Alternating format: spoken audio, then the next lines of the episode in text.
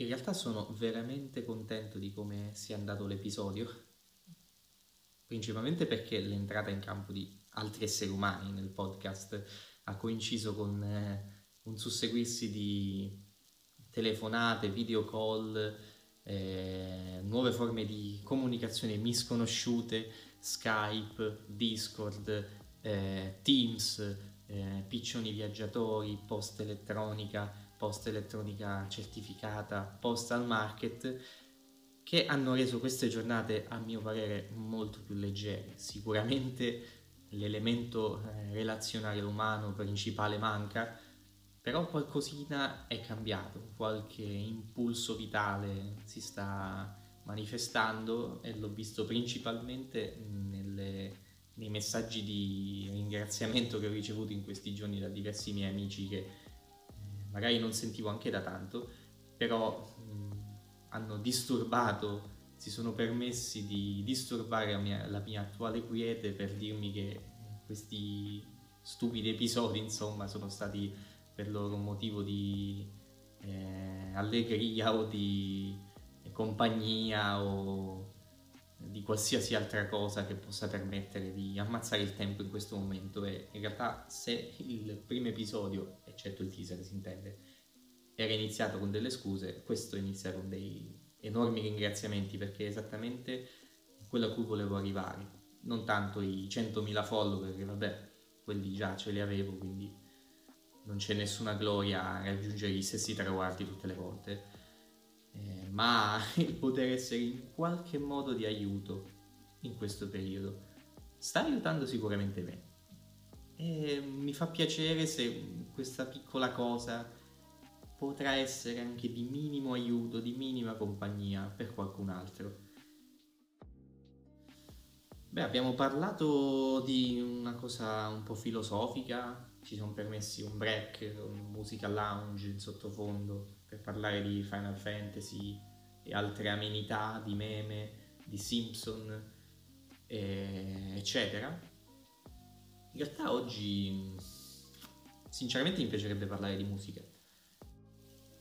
Principalmente perché l'intento del canale inizialmente era proprio quello di parlare di musica. Avevo voluto cercare qualche disco misconosciuto eh, da descrivere, da recensire per non so bene quale pubblico, però l'argomento musica penso si possa affrontare in svariati modi. Innanzitutto io suono da davvero tanti anni, ho imparato la chitarra che avevo 10 anni, eh, a scuola elementare, a un corso pomeridiano, tramite una persona che non finirò mai abbastanza di ringraziare, mi piacerebbe tanto rincontrarla, ma mi ha sostanzialmente insegnato i primi accordi. Da lì in poi, dopo una parentesi abbastanza lunga di circa tre anni, non ho suonato granché, fino a quando a 13 anni, 12, non ho scoperto la musica metal, ecco. Quello è stato un enorme impulso a imparare qualche riff stupido e brutale alla chitarra classica, naturalmente, perché non avevo un'elettrica ai tempi non che ce l'abbia adesso, ma in qualche modo mi è capitato di poterne averne una, eh, poterne avere una, chiedo venia. Ci sono alcuni dischi che forse da adolescente non prendevo abbastanza sul serio, nel senso che ho sempre considerato la musica come un discorso poco serio e chi la prende sul serio purtroppo non ci sta capendo neanche di solito chi prende sul serio la musica sono quei eh, antichi chitarristi oggi sulla quarantina che ascoltano i Pink Floyd, non ascoltano nient'altro che i Pink Floyd e porca troia, se non ascolti i Pink Floyd non meriti considerazione. Quel tipo di persona prende, intanto prende la vita seriamente e poi prende la musica troppo seriamente. Ecco, quel tipo di pericolo dal quale la musica metal mi ha tenuto parecchio lontano perché è un genere musicale davvero poco serio, pieno di stupidaggini e pieno di violenza, come dire. Dato che avete fatto la conoscenza di mio fratello, allora presto mi faccio prestare un concetto da, proprio da lui, eh, il concetto di pubertà musicale, cioè quella fase della vita in cui la musica da che un elemento un po' decorativo della tua giornata, diventa qualcosa di un po' più personale. È una cosa che succede assieme alla pubertà, a mio parere, quindi intorno ai 12, 13, 14 anni, in cui inizi a interiorizzare una serie di cose che ti sono attorno, inizi a dire, ehi ma questo sono io, non sei tu, però per adesso va bene, poi ci penserai intorno ai 20 anni, però per adesso va benissimo. Con la musica succede tantissime volte questo, succede di identificarsi con quella moda, succede di personalizzare quello che si sta ascoltando, dargli significati che l'autore non avrebbe mai potuto dare. L'autore del resto nella maggior parte dei casi era sotto effetto di qualche assurda droga, quindi a malapena avrebbe potuto concepire un, un'emozione umana di qualche tipo. Il primo disco di cui volevo parlarvi in realtà non assomiglia per niente a tutto questo farfugliamento metal che ho fatto in queste settimane perché è un disco pop, è un disco pop italiano che io ho ascoltato a 11 anni che mi ha molto cambiato e mi ha molto fatto crescere musicalmente e sicuramente anche come persona. Non so se la voce del padrone di Franco Battiato suona qualche campana per usare un modo di dire più anglosassone, ma di quel disco mi ha sempre colpito una cosa principale, cioè che Battiato era arrivato all'inizio degli anni Ottanta con un seguito discreto, con delle vendite discrete, ma la critica musicale lo riteneva un artista eh, insufficiente per riempire gli stadi o per vendere dischi, perché è troppo sperimentale, perché è troppo inaccessibile al grande pubblico. E allora Battiato fece una scommessa.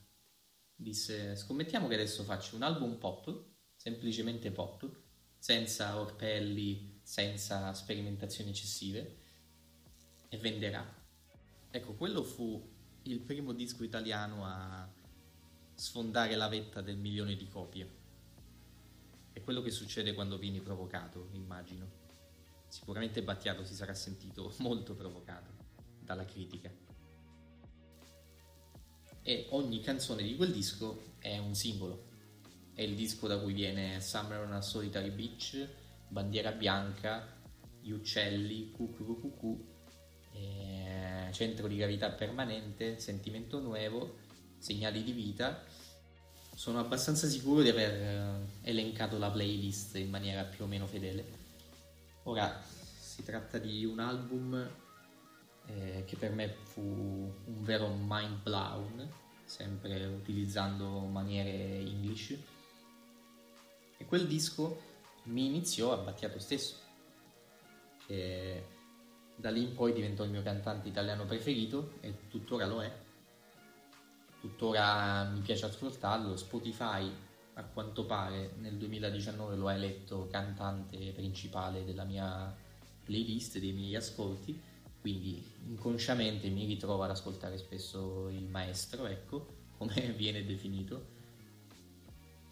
Però tra tutti i dischi io ho sempre ritenuto la voce del padrone come il più pulito il più pulito in termini intanto di produzione, ma anche di delivery, non so come rendere in italiano il termine, il eh, disco pop principale di Battiato, quello effettivamente che non tradisce le intenzioni del cantante, le intenzioni un po' new wave, un po' progressive, ma di fatto è un disco pop ed è perfetto, è perfetto dalla prima all'ultima nota. Cioè, eh, anche merito, ribadendo, della produzione, stavolta molto, come dire, non eh, soggetta ai limiti del tempo. Se ascolti un disco synth pop degli anni 80 ti sembra di ascoltare un pezzo MIDI in linea di massima per via dei suoni troppo vecchi. Ora, con la voce del padrone potrebbe un po' succedere questo, ma l'effetto è di gran lunga ridotto per via di appunto, scelte che non essendo un producer non arrivo a capire del tutto, però sicuramente sagge, sicuramente fatte a lungo termine. La cosa principale che mi colpì di Battiato, ovviamente, come spesso accade, è l'aspetto lirico.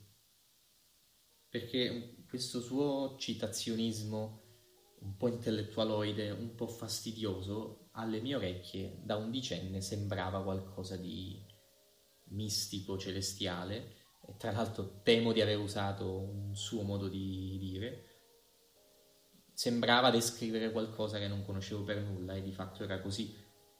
I testi di Battiato vengono dalle sue eh, dotte letture eh, arabe e orientali, orientaleggianti, barra eh, islamico sufi o buddiste o che dir si voglia qual- qualunque tipo di ehm, sincretismo religioso, filosofico è contenuto nei testi di Battiato e ogni pezzo ha un, un pic culturale di questo tipo.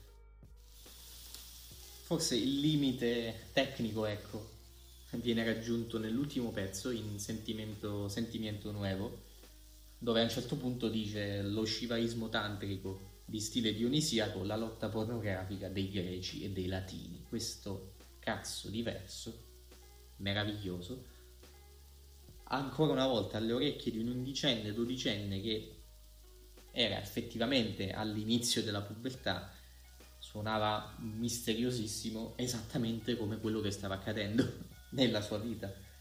Quindi probabilmente per quello è per questo che Battiato ha avuto un'influenza così grande perché è riuscito a descrivere quel mistero, quel tipo di ehm, piacere nello scoprire una cosa completamente nuova, una cosa che non ti appartiene nemmeno un po', ma che a un certo punto diventa tua, davvero.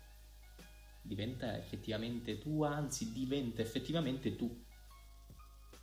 Sì, mi sto rendendo conto che sto facendo una quantità di giochi di parole orripilante, però purtroppo fa parte di, del processo creativo.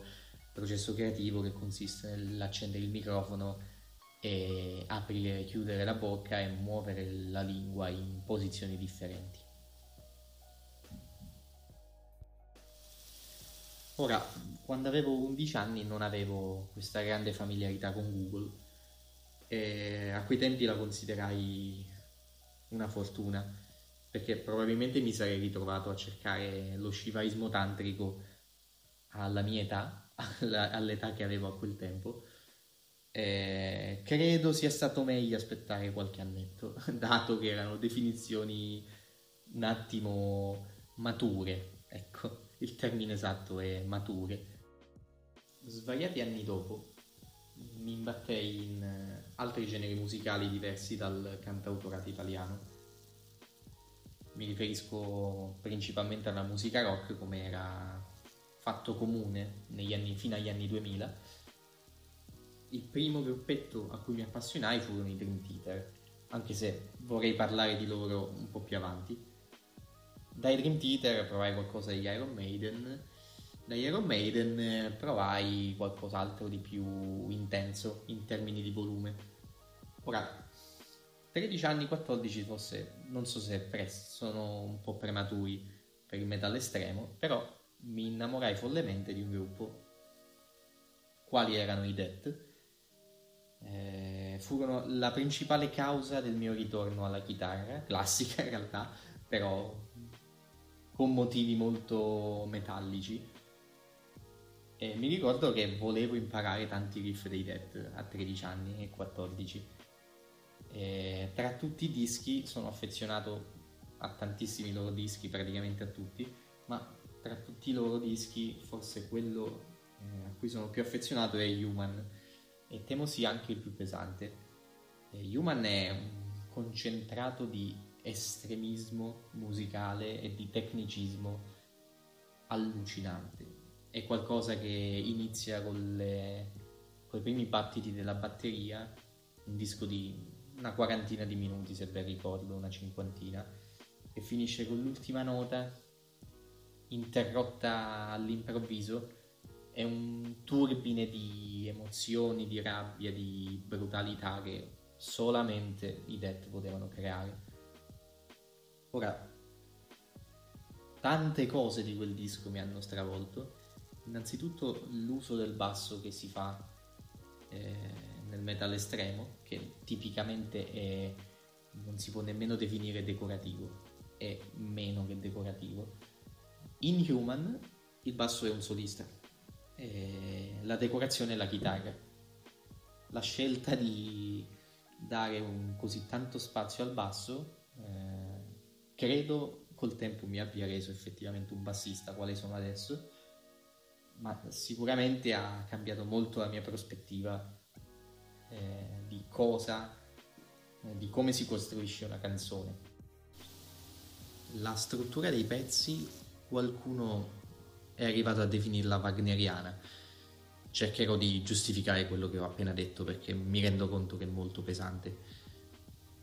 Perché anziché la classica struttura strofa, ritornello, strofa solo, ritornello finale un po' più lungo, fine del, del pezzo, abbiamo un susseguirsi di temi, di riff, più o meno collegati tra loro eh, in termini armonici, che si interrompono a metà brano e poi ricominciano da capo come in una melodia infinita. Ora, non sarà proprio un leitmotiv, ma c'è qualcosa di wagneriano dietro, almeno io ho questo sospetto.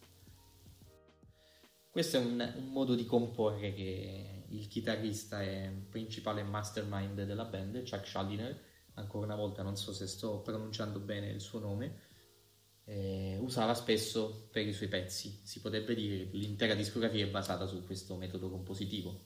Lui non era una persona musicalmente acculturata, non aveva studiato teoria musicale, aveva un uso delle scale molto tipico in realtà scala minore, maggiore al più.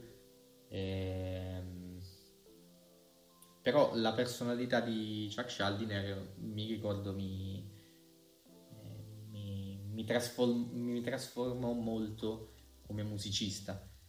Eh, ovviamente a quei tempi facevo tanto schifo, ora non saprei dire se oggi non faccio schifo come musicista, ma sicuramente a 13 anni facevo tanto cagare. Però sognavo molto di essere un chitarrista o di essere bravo e la sua figura era veramente esemplare. In realtà oserei dire irraggiungibile. Forse mi ho creato un mito un po' troppo alto. Sicuramente la sua figura ha suscitato molta curiosità in me perché rispetto a tutto il, rispetto a tutto il pandemonium mm, che offriva il panorama metal, lui era uno di quelli che non si concentrava tanto sul, sullo scrivere liriche sataniche o violente o horror, ma si concentrava su qualcosa di un attimo più impegnato, comunque più fruibile, semplicemente. I suoi testi spesso erano anche in rima, cosa molto difficile da fare quando, quando canti usando il growl o lo scream. Ehm e tanto della sua personalità traspariva nei suoi testi, ma anche nella sua musica. Oltre alle interviste e a varie dichiarazioni rilasciate negli anni sulla sua passione per la musica, sul suo carattere tutto sommato molto mansueto per una persona appassionata di metal, e questo contrasto assurdo tra la sua gentilezza e il genere che suonava per me era motivo di gioia e di ammirazione infiniti e tuttora lo è, nonostante ci abbia lasciati nel 2001. Tuttora a maggio indosso sempre la maglietta dei Dead. In giro per strada mi è capitato che mi fermassero addirittura gente un po' più anzianotta di me, ecco, metallari in incognito. E più che altro per ringraziare ancora una volta una persona che non ha la minima idea del bene che ha fatto, ma l'ha fatto. Di solito con eh, questi artisti è così, loro non hanno idea delle persone che hanno aiutato, però succede semplicemente. Per parlare del prossimo disco dobbiamo rimanere innanzitutto nello stesso genere, purtroppo, eh, nella stessa zona degli Stati Uniti, e dobbiamo parlare quasi delle stesse persone, nel senso che eh, in Human il batterista e uno dei chitarristi ha suonato anche in quest'altra prodigiosa band che prende il nome di Cynic. Cynic che offrivano una visione del death metal un pochetto più rallentata e un pochetto più sperimentale appunto una vera commistione tra la struttura jazz di un brano e un brano metal estremo. Tanti hanno provato a fare questa cosa ma il risultato era quasi parodistico. Io mi trovo a odiare molto eh, tutti quei canali youtube che fanno la versione metal di qualsiasi cosa, sì è divertente, però non c'è bisogno di fare la versione metal di qualsiasi cosa perché è una cazzo di parodia. In questo caso la commistione io l'ho ritenuta assolutamente riuscita. Mi riferisco innanzitutto al primo disco perché quando ho scoperto Focus, questo album, era uscito solo quel disco. La storia di questo gruppo è stata enormemente travagliata disgraziatamente bassista precedente alla registrazione di questo album è scomparso purtroppo non ricordo le cause ma questo fu uno solo dei problemi che la band ebbe nel realizzare un disco uno solo dei problemi che questa gente estremamente di talento ha avuto per poter offrire qualcosa di davvero unico nel panorama musicale degli anni 90 credo ancora una volta la grande cosa che mi ha attratto sia stato la, l'uso del basso che si è fatto in questo disco. Ancora una volta solista, ancora una volta molto nasale, molto presente, molto fretless. Anche qui si parla di un disco di una quarantina di minuti, forse addirittura meno, non ricordo bene. Concentrati però in uh, un susseguirsi di temi molto melodici se vogliamo, ma anche molto graffiati ci sono intere sezioni che appaiono rilassanti ma anche molto tese, molto oscure nella loro aura pacifica che mi hanno semplicemente stregato quando ero adolescente. Questa specie di punto linea rossa tra la pace, la tarassia e l'inquietudine vera. Questa specie di tensione rilassata che questo disco riesce a creare con le sue atmosfere appunto talvolta metalliche, talvolta fusion. Purtroppo quella band pochi anni dopo dovette sciogliersi mm, sul nascere più o meno del secondo disco che poi uscì nel 2008 eh, poco tempo prima poco tempo dopo scusate che li scoprì quel disco era un po' diverso da come mi aspettavo. Sicuramente era lo spirito della band era ancora vivo, ma Focus è un disco del 93. Tra il 93 e il 2008 passa molto tempo e sicuramente l'ispirazione cambia. Mi domando cosa sarebbe successo se le enormi difficoltà della band nel periodo fossero state superate e se avessimo avuto un secondo focus appena uno o due anni dopo, quando magari l'ispirazione e l'affiatamento della band era ancora più presente.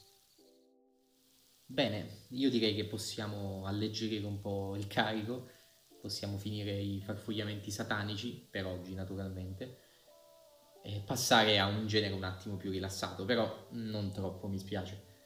L'anno è il 2010 gennaio 2010 se non sbaglio, era un periodo in cui a casa non avevo la connessione a internet e poco prima avevo scaricato Cubase, un software di produzione musicale, perché mi stavo appassionando di elettronica.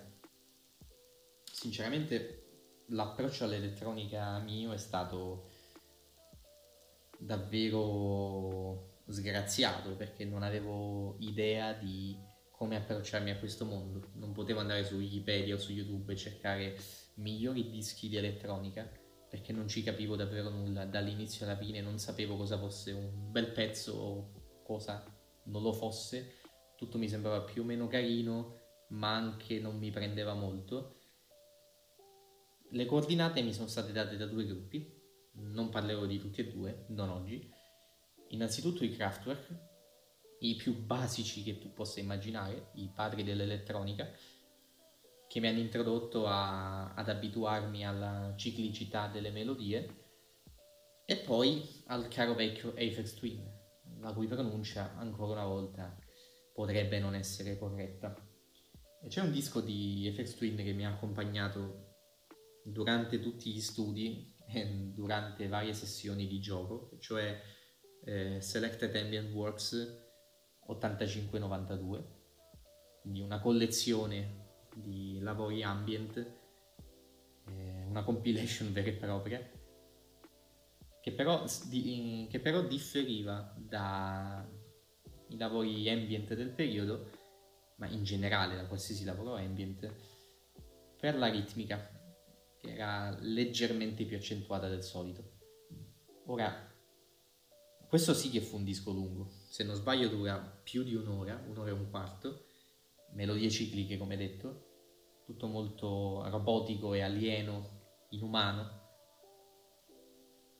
però ruppe tantissimi pregiudizi che avevo sulla musica, fatta a quel tempo di batteria, chitarra, basso, voce, tastiere, se vuoi fare il fico, se vuoi sperimentare un po' vedere una persona che da sola produceva la propria musica, era al 100% autoriale ed era al 100% nulla di quello che avevo ascoltato io prima di quel periodo. Sicuramente non so se sia il suo miglior disco, non so se sia il più importante, non so nemmeno se la, si possa considerare uno dei dischi fondativi dell'elettronica, non saprei, ma ci sono davvero tanto affezionato proprio perché fu il mio primo approccio serio a, al genere. Che tuttora mi trovo ad ascoltare, mi trovo ad apprezzare. Eh, in quel periodo dava forte anche Dead Mouse o Trente Moller, pronuncia dubbia, o Nathan Fake, tutte figure da, da un disco e via, più o meno, e vari DJ set. Però Aphex Twin era una figura sicuramente eh, eccentrica, ecco, molto inquietante, molto... Ehm, si dedicava molto a melodie più eh, asfissianti se vogliamo, più meno umane possibile. Ha dato un'estetica all'elettronica anni 90 che secondo me ai tempi non fu superata da nessuno. Ora diciamo che ha dato il meglio di sé in passato, adesso può anche andare in pensione, non c'è più bisogno, però fa sempre piacere ascoltare anche la roba nuova di FX Twin nei suoi miliardi di pseudonimi che tuttora non saprei elencarli.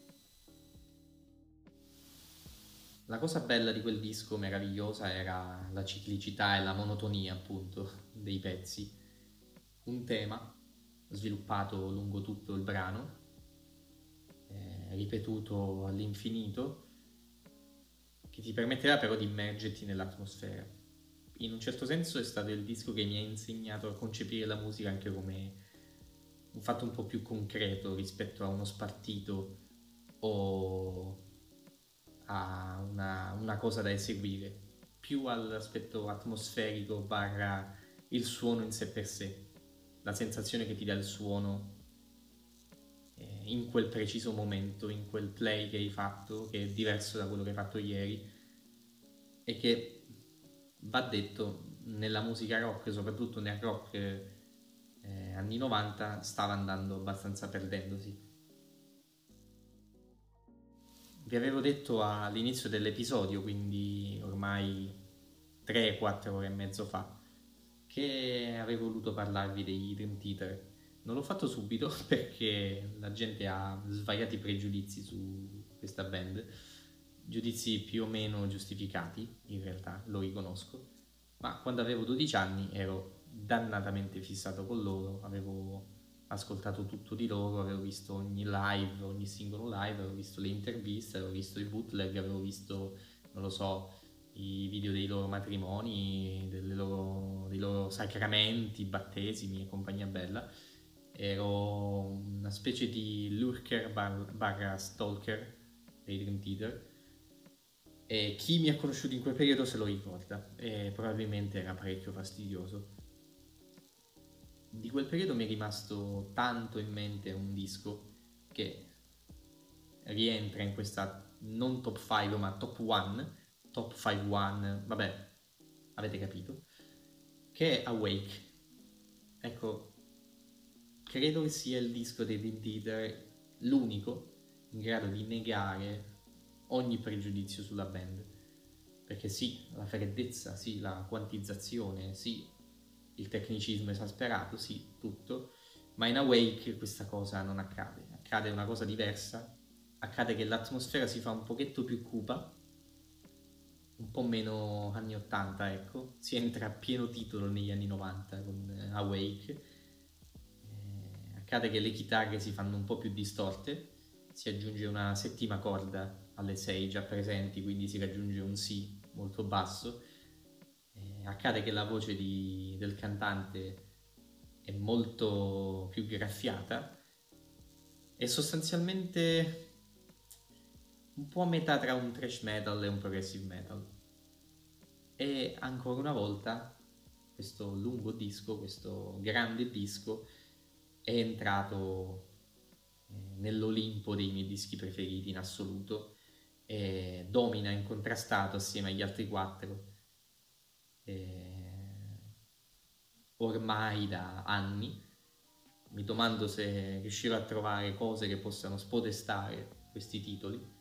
In realtà negli anni mi è capitato di ascoltare tanta musica sorprendente.